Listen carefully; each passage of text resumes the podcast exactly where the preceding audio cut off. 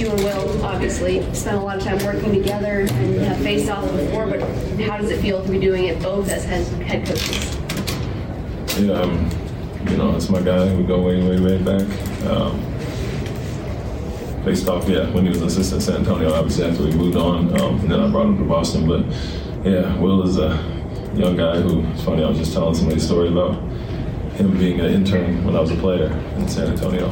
And so he was my contest guy pregame in my warm-ups, you know, getting a hand in the face and all that, and then watched him work his way up to a video coordinator when I was assistant. And then when I moved on to Philly, he took the bench spot. And so obviously thought a lot of him to bring him to Boston with me. We go way back for 10, 15 years or whatever. And not surprised by what he's doing. Yeah, obviously why I wanted him with me and a guy that I kind of grew up with in the coaching ranks and as a player. But um, ton of respect for him. One of the best friends in the league. Why did you? When I don't mess with a lot of other coaches, Will is my guy, and so probably catch up with him in the next few days here. Why did you want Will on your staff?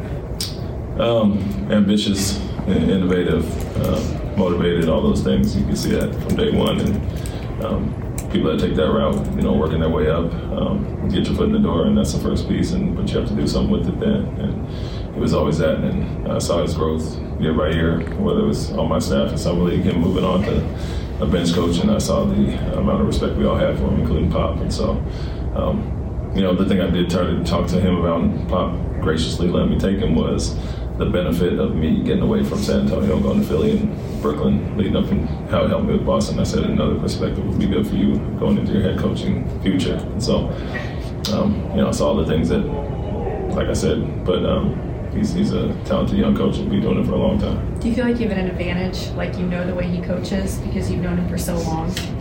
I wouldn't, I wouldn't say that. I know we have thrown things on the wall for years, you know, yeah. and where Pop has pound the rock and kind of grind it out and do the same thing. We were a little bit younger and more innovative, I think, and you can see that with the two, two and two, two three zone, three two, box one, triangle and two, all the things he does. And so, yeah, we got to remember us, you know, always getting with the young guys and trying to run plays on the court and doing things like that together. So. Um, I would say I got a grasp on him because he does a lot of things, but we've both done that uh, since we've been head coaches. As you get to the halfway point, is there anything that you're like specifically happy about what you've seen so far? Um, for the most part, I see the, say the competitiveness. You know, we kind of changed that narrative, but that was there from day one. Um, that was part of the goal was to uh, give others a different perspective on who we are as a team and organization, and so that's that's been there from day one. A little slippage recently, you know, but for the most part, you know, winning or losing closer games and being in them for the most part when it wasn't always the case in the past. So you're happy with that effort, the competitiveness, but. Um, you know, I feel we could be a lot better, honestly, and looking forward to the second half of the year. I believe you're the fifth best team in the league to nine shots to the rim, and you don't have the seven foot one guy standing there.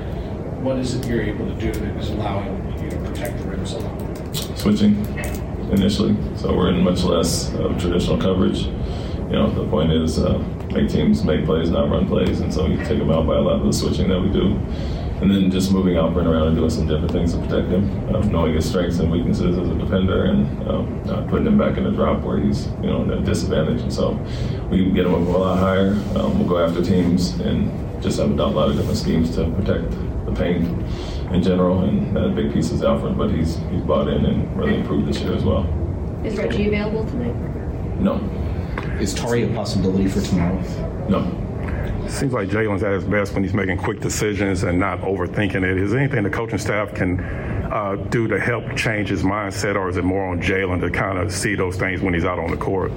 It's both. I think you know, you at the midpoint, you get an understanding of what guys' strengths and weaknesses are, and not put them in situations. I think part of where we're in that delicate balance of trying to win, but also develop guys. And I think Jalen and you know Jabari and Alperen and all the young guys are kind of in that mode. We want them to win. We're relying on them to three starters, but they have to develop and grow as well. So that's a little bit of both. You have to recognize, understand, improve in certain areas, but at the same time, we can see what works and what doesn't, and putting our guys in better situations will help them. Coach, can you talk about Alperen and what's made him such a threat in this league?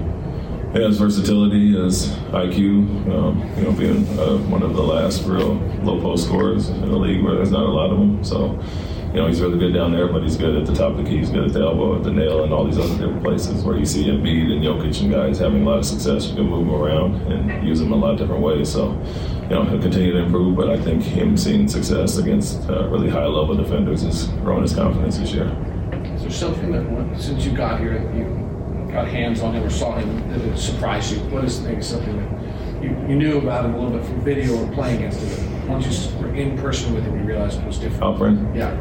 Yeah, I would say the IQ, especially you know for his age, he's you know seems like he sees things ahead of uh, ahead of the time, and, and and I think in general, you know, you look at the guy with that age, but he's had a good amount of success, and you know about the versatility, the passing ability, the vision, those things. Um, you know, he's very competitive, and then his IQ is extremely high for a guy his age.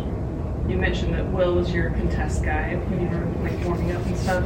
You put him through the ringer when he was young. As meaning what?